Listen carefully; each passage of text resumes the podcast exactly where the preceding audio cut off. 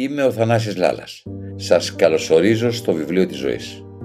Μια podcast σειρά του olafac.gr που θα σας κρατάει συντροφιά κάθε Παρασκευή στις 9 το βράδυ με λεγόμενα σπουδαία από σπουδαία χείλη.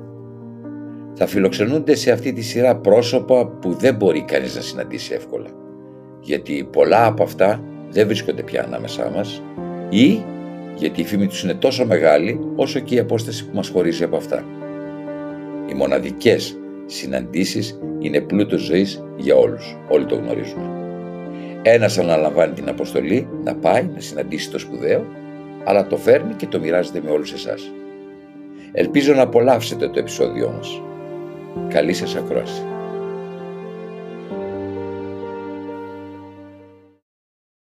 Φιλίπ Ρόθ, ένα ζωντανός μύθος της λογοτεχνίας. Για τους σχολαστικούς ο Φιλίπ Ρόθ είναι προβλέψιμος. Όπως λένε τα βιβλία τους σπάνια εκτιλήσονται μακριά από το Νιούαρκ και την εβραϊκή κοινότητα. Όπως τονίζουν σε κάθε του πεζογράφημα ο πρωταγωνιστής, είτε λέγεται Κέπες, είτε Ζούγκερμαν, είτε Σάμπατ. Είναι πάντα ο ίδιος ο συγγραφέας σε κάποια φάση της ζωής του. Όπως σημειώνουν, η αιμονή του με το σεξ καταντάει κάποια στιγμή κουραστική. Για μένα πάντως, όπως και για εκατομμύρια αναγνώστες όλο τον κόσμο, ο Ρόθ είναι η τεράστια λογοτεχνική μορφή που καθόρισε το δεύτερο μισό του 20ου αιώνα στα γράμματα της Αμερικής. Στα 50 χρόνια της συγγραφικής του πορείας έχει εξερευνήσει την Αμερικάνικη ταυτότητα από την εποχή του Κράχ μέχρι την περίοδο της πολιτικής ορθότητας. Στα περισσότερα από 30 βιβλία του έχει υπονομεύσει την πάλε ποτέ αθώα Αμερική της αισιοδοξίας, της ευπρέπειας, του μόχθου και του πατριωτισμού, αποδεικνύοντας με τον πιο αβίαστο τρόπο ότι οι πραγματικές δυνάμεις που την κινούσαν ήταν η απληστία, η παράνοια, η αυταπάτη, ο φόβος, ο ρατσισμός και η διαφθορά. Προπάντων ο Ρόθ δεν χαρίστηκε ποτέ σε οποιονδήποτε, ούτε στους νοικοκυρέους, ούτε στους διάσημους, ούτε στους διανοούμενους, ούτε στους Εβραίους, ούτε στους Προτεστάντες, ούτε στον ίδιο του τον εαυτό. Δεν είναι καθόλου περίεργο λοιπόν το γεγονός ότι έχει τιμηθεί με όλα τα έγκριτα βραβεία της γης εκτός από τον Νόμπελ. Όμως μην δίνετε τόσο σημασία στα λόγια μου. Ακούστε τις 3.280 λέξεις που ακολουθούν και θα καταλάβετε πώς σκέφτεται ένας άνθρωπος που ζει με την ελπίδα να γράφει πεζογραφία περιοπής μέχρι την τελευταία του πνοή. Πρώτα απ' όλα κύριε Ρόθ πρέπει να σας πω ότι σας θαυμάζω απεριόριστα. Ωραία, ωραία. Χαίρομαι που ήρθατε να με δείτε. Χαίρομαι για αυτή τη συνάντηση μαζί σας. Θέλετε να μου πείτε για το περιβάλλον που μεγαλώσατε. Πώς ήσασταν παιδί; Γεννήθηκα σε μια εβραϊκή γειτονιά την εποχή της μεγάλης ύφεσης. Γεννήθηκα δηλαδή το 1933 στο Νιούαρκ του Νιου Τζέρσεϊ. Τότε το Νιούαρκ ήταν η 14η μεγαλύτερη πόλη της Αμερικής. Ήταν μια εξαιρετικά επιτυχημένη πόλη, μια πόλη της εργατικής τάξης, μια εμπορική πόλη, μια οικονομική πόλη. Τότε είχε ήδη αρχίσει η ύφεση. Οι γονείς μου είχαν γεννηθεί στην Αμερική. Ωστόσο, οι παππούδες μου ήταν μετανάστες από την Ευρώπη. Είχαν έρθει στην Αμερική γύρω στο 1895. Ο πατέρας ή η μητέρα ήταν το ισχυρό πρόσωπο μέσα στην οικογένεια, κύριε Ρόθ. Νομίζω ότι ήταν εξίσου ισχυρά πρόσωπα και οι δυο γονείς μου. Η οικογένεια του πατέρα μου όμως ήταν η κυρίαρχη οικογένεια για μας. Ο πατέρας μου είχε αδελφούς και αδελφές και επισκεπτόμασταν περισσότερο τους συγγενείς του πατέρα μου παρά της μητέρας μου. Και οι δυο μου γονείς είχαν πάντως πολλή δουλειά να κάνουν. Ο πατέρας μου εργαζόταν ως ασφαλιστής. Πήγαινε στη δουλειά πολύ νωρίς το πρωί και επέστρεφε αργά το βράδυ. Η μητέρα μου ήταν νοικοκυρά, αλλά πολύ δραστήρια στην τοπική κοινωνία. Έτσι δεν ένιωσα ποτέ να κυριαρχούμε από κανέναν τους. Ποια ήταν η συνήθις μοίρα ενός παιδιού που μεγάλωνε όπως εσείς εκείνη την εποχή; Ποια ήταν τα κυρίαρχα όνειρά σας; Τα περισσότερα από τα αγόρια και τα κορίτσια που πήγα μαζί σχολείο πήγαν στο κολέγιο. Θα έλεγα ότι σπούδασε το 90% των συμμαθητών μου. Οι πέντε καλύτεροι φίλοι μου έγιναν γιατροί. Άλλα παιδιά έγιναν δικηγόροι, λογιστές, μηχανικοί. Έγιναν καλοί δηλαδή επαγγελματίες. Εσείς μεγαλώσατε με κάποιες αξίες που σας καθόρισαν; Υπάρχουν φράσεις, αξιώματα που σας ακολούθησαν όλη σας τη ζωή σαν αρχές για μια καλύτερη ζωή; Σε εκείνη τη γειτονιά οι σχετικές με τη μόρφωση αξίες ήταν πολύ ισχυρές. Το σημαντικό πράγμα για όλα τα παιδιά ήταν να μορφωθούν, να γίνουν καλοί μαθητές και με αυτόν τον τρόπο να πετύχουν στη ζωή. Αυτή την οδηγία την πήρα και εγώ από νωρίς στα σοβαρά και έτσι υπήρξα πολύ καλός μαθητής στο σχολείο.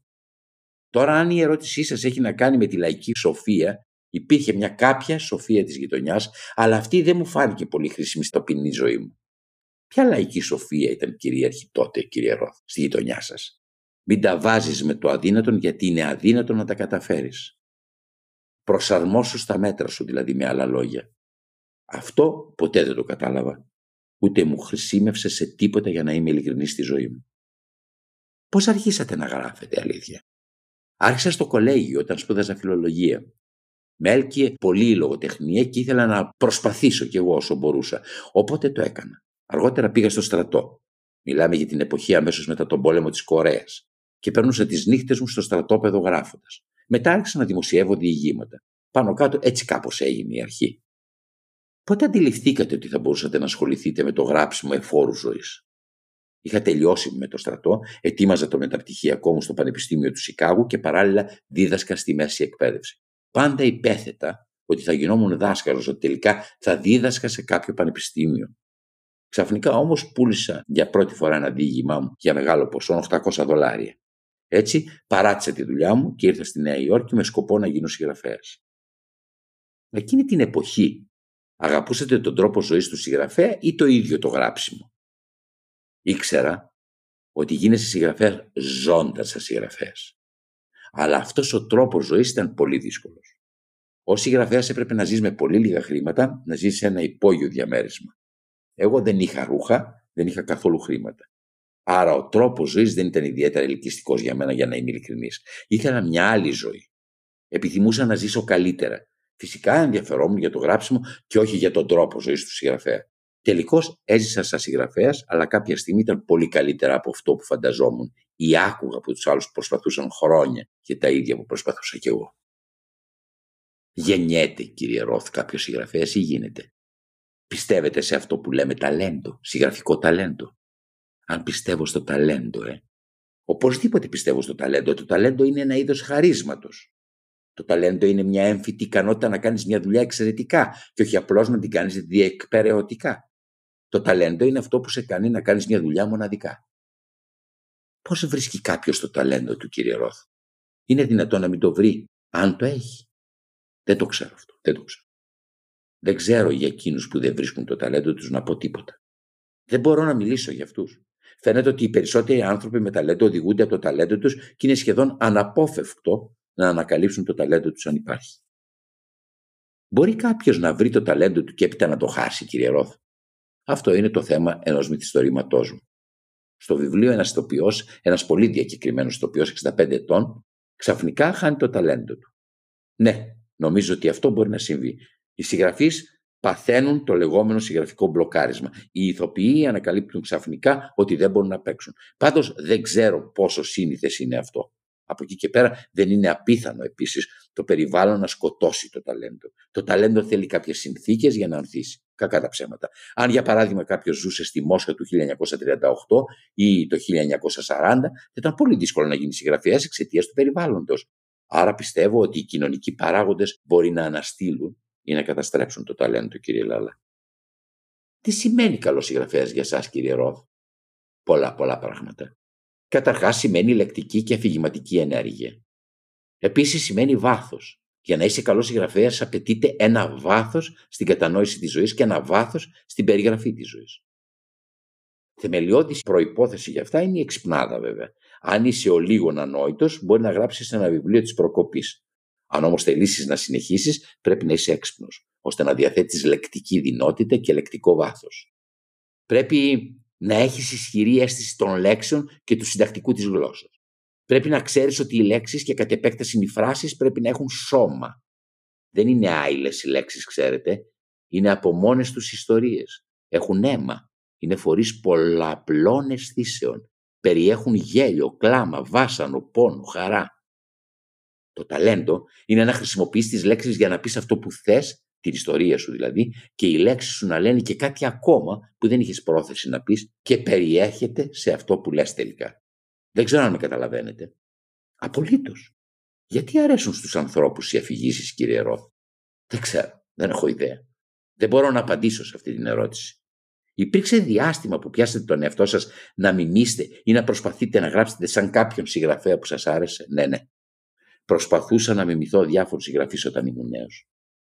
Νομίζω ότι είναι συχνό οι νέοι συγγραφείς να μιμούνται τους παλιότερους συγγραφείς που θαυμάζουν. Έτσι μαθαίνεις να γράφεις τελικά. Έτσι βρίσκεις χωρίς να το καταλάβεις τη δική σου φωνή. Εγώ δεν νομίζω πάντως ότι το έκανα για πολύ καιρό αυτό.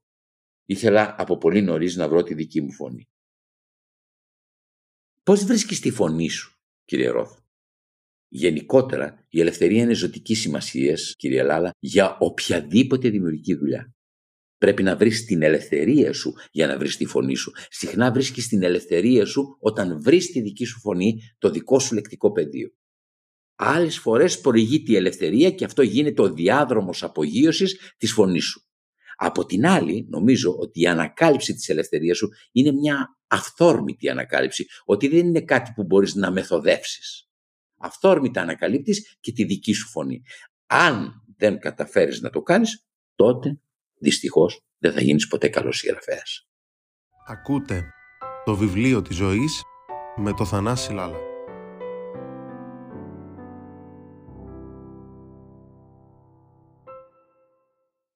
Πώς από χιλιάδες ιστορίες, κύριε Ρόθ, διαλέγετε εκείνη που θα κάνετε βιβλίο; Δεν έχω χιλιάδες ιστορίες στο μυαλό μου, κύριε Λάλα. Είμαι τυχερός αν έχω μία και μόνη ιστορία. Τότε ξεκινώ από την αρχή ή από το σημείο όπου νομίζω ότι βρίσκεται η αρχή. Μπορεί βέβαια να γράψω 50 σελίδες και να ανακαλύψω ότι η σελίδα 51 είναι η αρχή. Επομένως, δεν έχω όλο το βιβλίο στο μυαλό μου όταν ξεκινάω αυτό το ταξίδι. Ευτυχώς, πολύ συχνά όταν τελειώνω ένα βιβλίο λέω αυτό είχα στο μυαλό μου. Αλλά πριν ξεκινήσω δεν είχα τη δυνατότητα να το βάλω σε λογική σειρά. Όταν τελειώνω ένα βιβλίο σκέφτομαι ότι αυτό το βιβλίο ήθελα να γράψω με αυτή την αρχή και με αυτό το τέλος. Γιατί να υπάρχει τέλος κύριε Ρόθ; Για να ξαναρχίσουμε από την αρχή κύριε Λάλα. Για να ξαναρχίσουμε το επόμενο έργο. Η ζωή γιατί να τελειώνει; Το έχετε σκεφτεί. Γιατί να υπάρχει θάνατος; Καλύτερα να μην κουβεντιάσετε για αυτό το θέμα μαζί μου. Όταν ήμουν νέος με τρομοκρατούσε ο θάνατος πολύ. Πάρα πολύ. Όταν ήμουν παιδί 10, 11, 12 ετών είχα τρομερούς εφιάλτες για τα ακατανόητα. Ήμουν να σας λέω τρομοκρατημένο παιδί. Τώρα απλώς βρίσκω το θάνατο εξαιρετικά λυπηρό. Ξέρω επίσης ότι ο θάνατος είναι αναπόφευκτος και ότι δεν είναι κάτι για να το φοβάσαι. Είμαι 76 ετών και τώρα πια είναι πολύ κοντά μου ο θάνατος. Όλοι οι φίλοι μου που μου περνούσαν 10-15 χρόνια έχουν πεθάνει πια. Όσοι είναι πάνω από 80 πεθαίνουν ένας-ένας. Ξέρετε, πηγαίνω πια σε μια κηδεία το μήνα. Κάθε μήνα ένας φίλος μου φεύγει, φεύγει για πάντα. Θεωρείτε ότι το γράψιμο είναι ένας τρόπος για να κατακτήσετε την αιωνιότητα, για να ζήσετε πέρα από το φυσικό σας τέλος; Λυπάμαι, αλλά δεν μπορώ να δω το θέμα έτσι, δυστυχώς. Γράφεις βιβλία για τη δική σου εποχή περιγράφεις τη δική σου εποχή και υπηρετείς τις βαθύτερες ανάγκες της. Δεν με πολύ απασχολεί αν θα διαβάζονται μετά από 100 χρόνια τα βιβλία μου. Όχι, όχι. Αυτό δεν σημαίνει πάρα πολλά πράγματα για μένα. Δεν έχει σημασία αυτό για μένα. Πραγματικά νιώθω ότι γράφω για τη δική μου εποχή. Αν κάποιο βιβλίο μου αντέξει, πολύ ωραία. Καλά και άντεξε. Όμως δεν με νοιάζει αυτό. Πιστέψτε με. Τι κάνει μερικά λογοτεχνικά έργα να αντέχουν στο χρόνο, κύριε Ρόθ; Το έχετε σκεφτεί; Θα έλεγα η ποιότητά τους θα έλεγα η τελειότητά τους. Ίσως η δυνατότητά τους να είναι πάντα εύληπτα. Όμως δεν είμαι σίγουρος. Δεν είμαι σίγουρος για αυτή την απάντηση. Προσπαθώ να καταλάβω κι εγώ χρόνια τώρα. Από πού προέρχεται αυτή η αβεβαιότητά σας, αυτή η έλλειψη σιγουριά σας; Την ίδια στιγμή που προσπαθώ να καταλάβω και νομίζω ότι έχω πιάσει το θέμα από τα μαλλιά, μια άλλη σκέψη έρχεται να γκρεμίσει τη βεβαιότητα αυτή. Για παράδειγμα, σε σχέση με το τι αντέχει στον χρόνο, νομίζω ότι η τελειότητα είναι ένα ανθεκτικό στοιχείο. Αλλά μερικά έργα μένουν στον χρόνο χωρίς να είναι τέλεια. Το έχω δει. Υπάρχουν λάθη που βοηθούν να αντέξεις γενικά, λάθη που κάνουν το έργο και τον συγγραφέα πιο ανθεκτικό. Γι' αυτό δεν μπορώ να είμαι σίγουρος για αυτά που σας λέω. Επίσης, μπορεί να παίζει ρόλο και η τύχη για να αντέξει ένα έργο στον χρόνο. Γενικώς η τύχη είναι μέρος της νίκης. Για να ρίξεις τον χρόνο με την πλάτη στο έδαφος, κύριε Λάλα, Θέλει και τύχη, ακούστε με, θέλει και τύχη. Ο Σέξπιρ κράτησε πάντως στον χρόνο ως μεγάλη διάνοια. Το βάθος της διάνοιάς του τον έκανε να αντέξει στον χρόνο. Κύριε Ρόθ, τι χάνει κάποιος μεγαλώνοντας και τι κερδίζει; Γενικά δεν χάνουμε μεγαλώνοντας, αλλά μόνο κερδίζουμε. Γερνώντας χάνουμε. Και υπάρχει μεγάλη διαφορά μεταξύ του μεγαλώνω και γερνάω. Ας το πω αλλιώς. Μερικές φορές λέω είμαι γέρος. Όμως τι σημαίνει αυτό; Σημαίνει καταρχάς ότι είμαι πολύ πολύ πιο κοντά στο θάνατο. Ωστόσο, νιώθω κερδισμένος, διότι με το πέρασμα του χρόνου έχεις την πολυτέλεια της ιστορικής οπτικής γωνίας. Έτσι κοιτάζω τώρα τις δεκαετίες που έζησα με έναν τρόπο που δεν τις κοίταζα όταν τις ζούσα. Με άλλα λόγια, έχω μια ευρεία θέση της ίδιας μου της ζωής. Θα λέγατε ότι η περιέργεια είναι χαρακτηριστικό της νεότητας ή ένα διαρκές χαρακτηριστικό που μας ακολουθεί σε όλη μας τη ζωή. Η νεότητα χαρακτηρίζεται από ζωντάνια και άγνοια. Από εκεί και πέρα υπάρχουν άνθρωποι που έχουν περιέργεια και άλλοι που δεν έχουν περιέργεια. Οι πρώτοι παραμένουν περίεργοι για μεγάλες χρονικές περιόδους. Ο περίεργος άνθρωπος πεθαίνει με την περιέργειά του παρέα. Αυτοί που είναι περίεργοι γίνονται περισσότεροι περίεργοι με το πέρασμα του χρόνου. Η περιέργεια είναι κάτι σαν κουσούρι. Το κουβαλάς μέχρι το τέλος. Η άγνοια είναι πιο φωτεινή από τη γνώση κατά τη γνώμη σας. Αναφυσβήτητα. Απλώς. Ο άνθρωπος θεοποίησε ένα νεκρό που είναι η γνώση για να διασκεδάσει τους φόβους του, για να ξεγελάσει την αγωνία του θανάτου. Όσο γνωρίζουμε, τόσο αγνοούμε όμως. Δεν θα μάθουμε ποτέ γιατί θα πεθάνουμε. Ποτέ δεν θα μας εξηγηθεί αυτό. Πώς να εξηγήσεις την ανυπαρξία με όρους υπάρξεως; Γιατί η άγνοια έχει το φως της, κύριε Ρόθ. Και μάλιστα, κύριε Λάλα, το πιο όμορφο φως είναι της άγνοιας, θα έλεγα. Απλό. Όταν δεν ξέρεις, περπατάς και βλέπεις τα πάντα γύρω. Είσαι σε μια μοναδική εγρήγορση. Είσαι στην καρδιά της ανακάλυψης. Όταν περπατάς και ξέρεις, είσαι σχεδόν τυφλός. Το νομίζω πως ξέρω πως θα πάω εκεί που πάω είναι ο δολοφόνος των αισθήσεων αν θέλετε τη γνώμη μου. Ακούτε το βιβλίο της ζωής με το Θανάση Λάλα.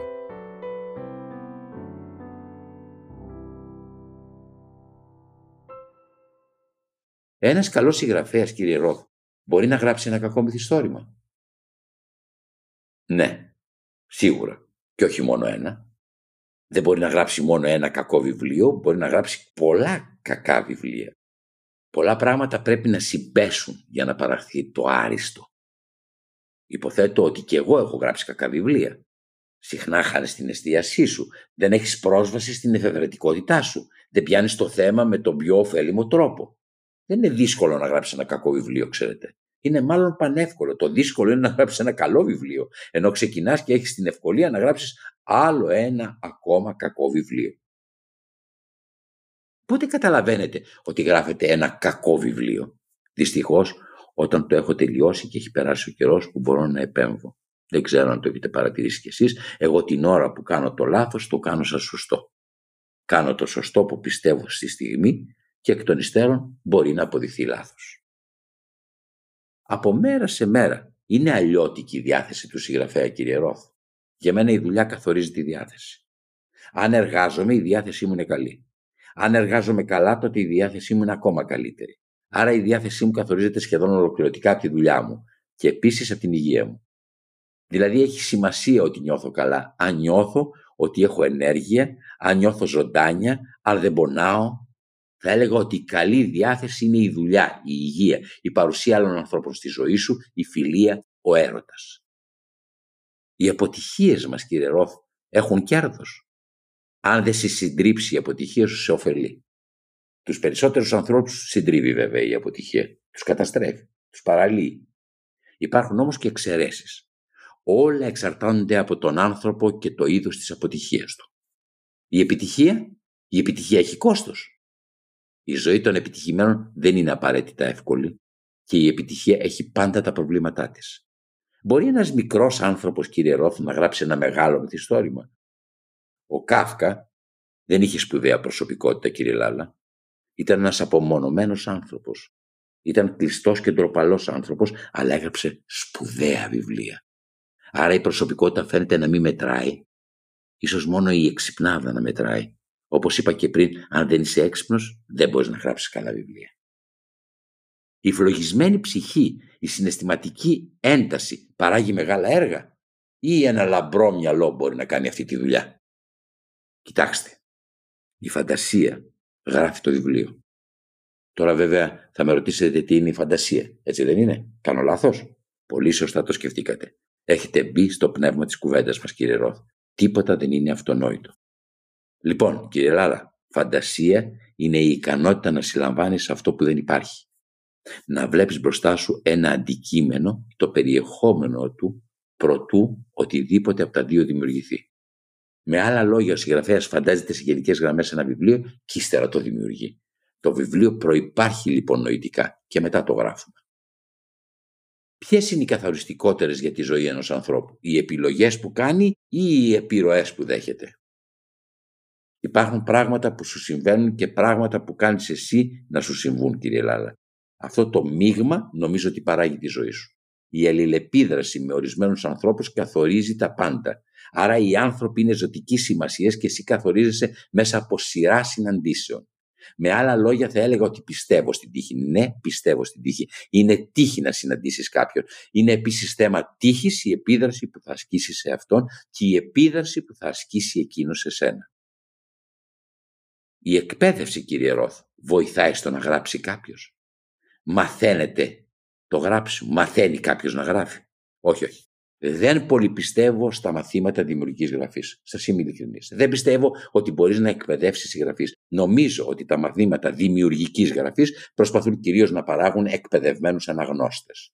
Υπό αυτή την έννοια λοιπόν είναι χρήσιμο. Όμως δεν μπορούν να φτιάξουν συγγραφείς. Είμαι απόλυτος. Ποια είναι τα χαρακτηριστικά ενός καλού αναγνώστη, ενός ταλαντούχου αναγνώστη; Υπάρχει ταλέντο ανάγνωσης. Επιστρέφουμε πάλι στο θέμα της εξυπνάδας της εξοικείωσης με το διάβασμα. Η συγκέντρωση και η εστίαση είναι πολύ σημαντικά στοιχεία. Η ικανότητα να κάθεσαι για τρεις ώρες επί συνεχόμενες μέρες προκειμένου να διαβάσεις ένα βιβλίο είναι πολύ σημαντικό.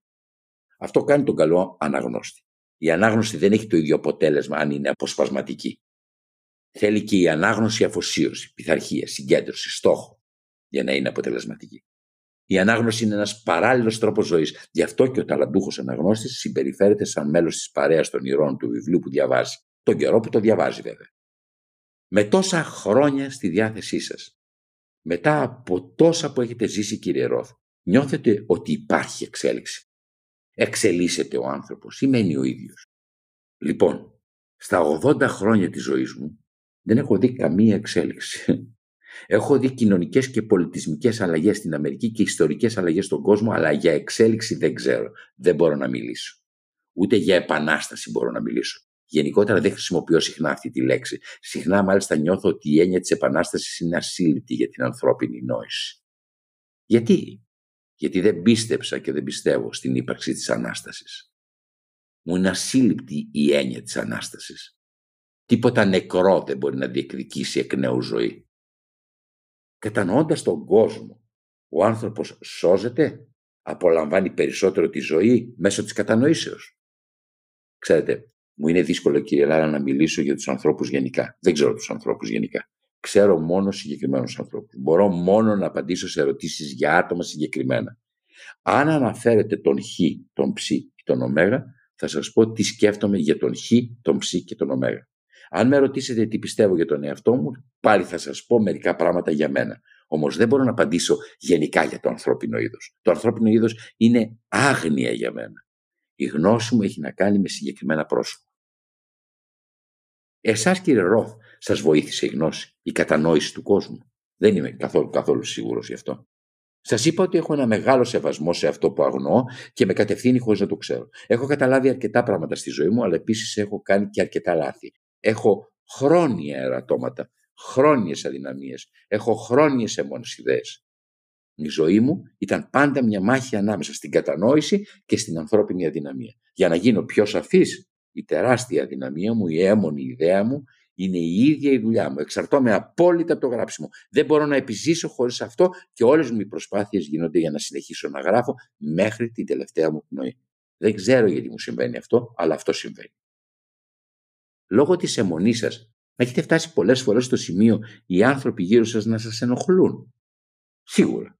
Δεν θα μπορούσα να ζω χωρίς καθόλου ανθρώπινη επαφή, αλλά είμαι πολύ εξοικειωμένος στην απομόνωση. Όταν γράφω, μένω σε ένα μέρος που βρίσκεται δύο ώρες μακριά από τη Νέα Υόρκη, στο Connecticut, σε ιδιαίτερω μοναχικές συνθήκες.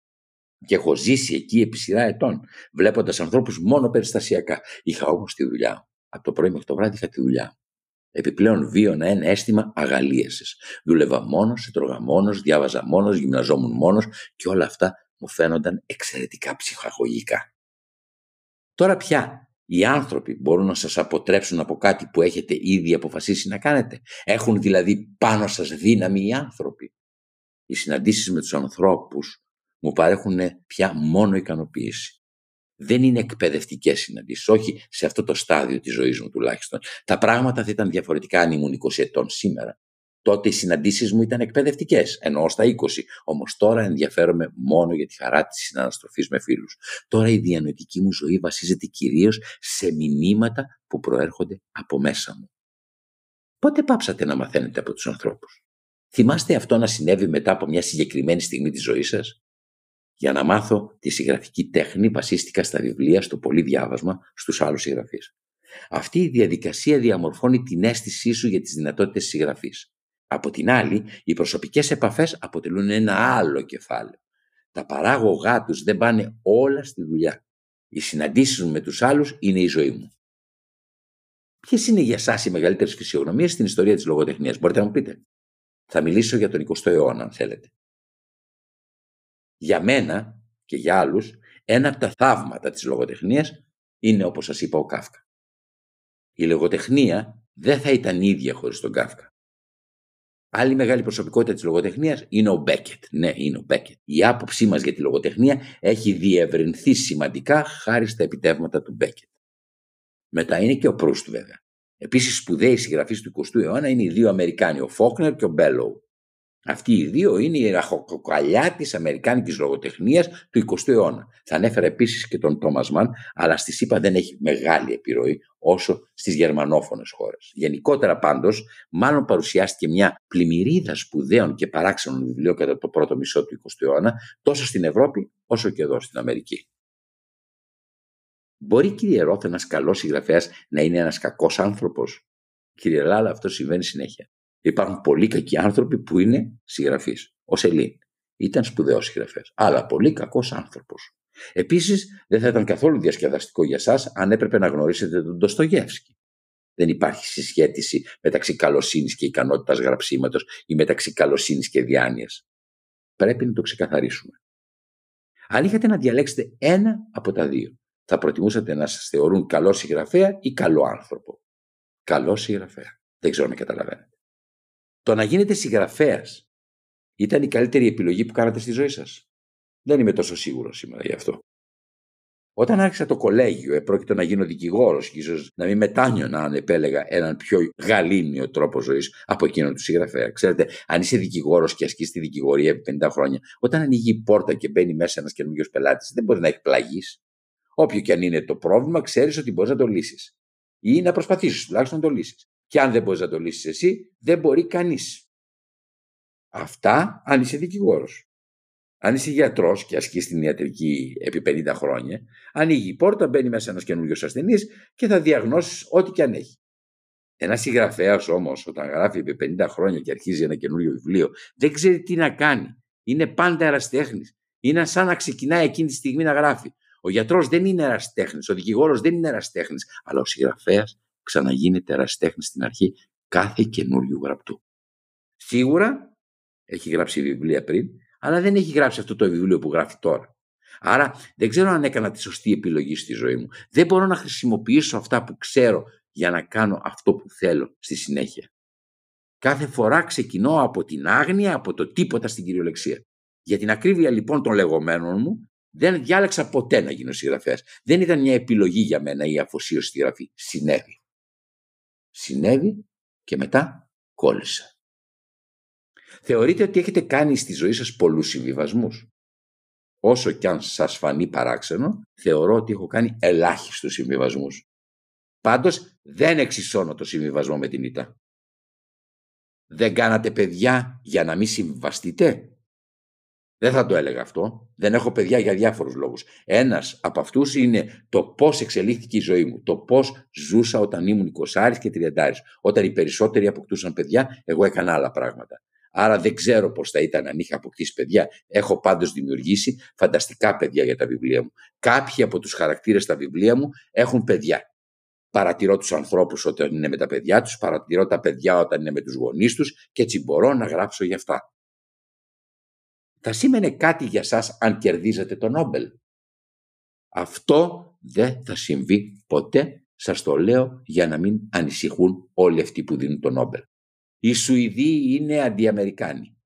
Δεν θέλουν τους Αμερικάνους συγγραφείς. Λες και οι Αμερικάνοι συγγραφείς υποστηρίζουν τον George Bush. Βλακίες. Οι συγγραφείς ήταν εχθροί του Bush.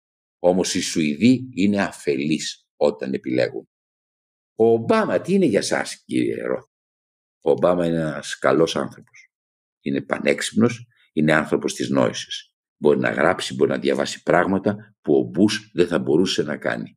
Ο Ομπάμα εκπροσωπεί το σωστό πολιτικό κόμμα, το δημοκρατικό, το μοναδικό αξιοπρεπές πολιτικό κόμμα που έχουμε στην Αμερική. Ο Ομπάμα επίσης έχει πραγματικά ανθρώπινα χαρακτηριστικά. Είναι ο καλύτερος πρόεδρος που είχαμε εδώ και πολύ καιρό. Έχετε μικρές συνήθειες που δεν μπορείτε να ξεπεράσετε κύριε Ρόθ. Μ' αρέσει να βλέπω baseball στην τηλεόραση. Τους New York Yankees και να διαβάζω καθημερινά τους New York Times. Σας κάλυψα. Βλέπω στο γραφείο σας πολλά βιβλία για την πολυεμελίτιδα. Γιατί; Πρόσφατα, πρόσφατα κύριε Λάλα, έγραψα μυθιστόρημα για αυτή. Δεν έχει εκδοθεί ακόμα. Λέγεται Νέμεσης και θα βγει το 2010. Το βιβλίο μιλάει για την επιδημία πολυεμελίτιδας που ταλαιπώρησε την Αμερική το 1944. Καλή επιτυχία στο βιβλίο σας και σας ευχαριστώ πάρα πολύ για τη συνάντηση και για τα λόγια. Και εγώ σας ευχαριστώ. Μου άρεσε αυτή η κουβέντα. Ενώ στην προοπτική της ένιωθα μια πλήξη να έρχεται. Κι όμως ήταν καλά μαζί σας. Αυτό ήταν. Ευχαριστώ πολύ που ήσασταν μαζί μας και σε αυτό το επεισόδιο. Ανανεώνουμε το ραντεβού μας την επόμενη Παρασκευή στις 9 το βράδυ ακριβώς. Η σειρά «Το βιβλίο της ζωής» είναι διαθέσιμη σε όλες τις δημοφιλείς πλατφόρμες podcast καθώς και στο olafac.gr Και μην ξεχνάτε κυρίες και κύριοι, η ανάσα μας είναι η ζωή μας. Θανάσης Λάλας.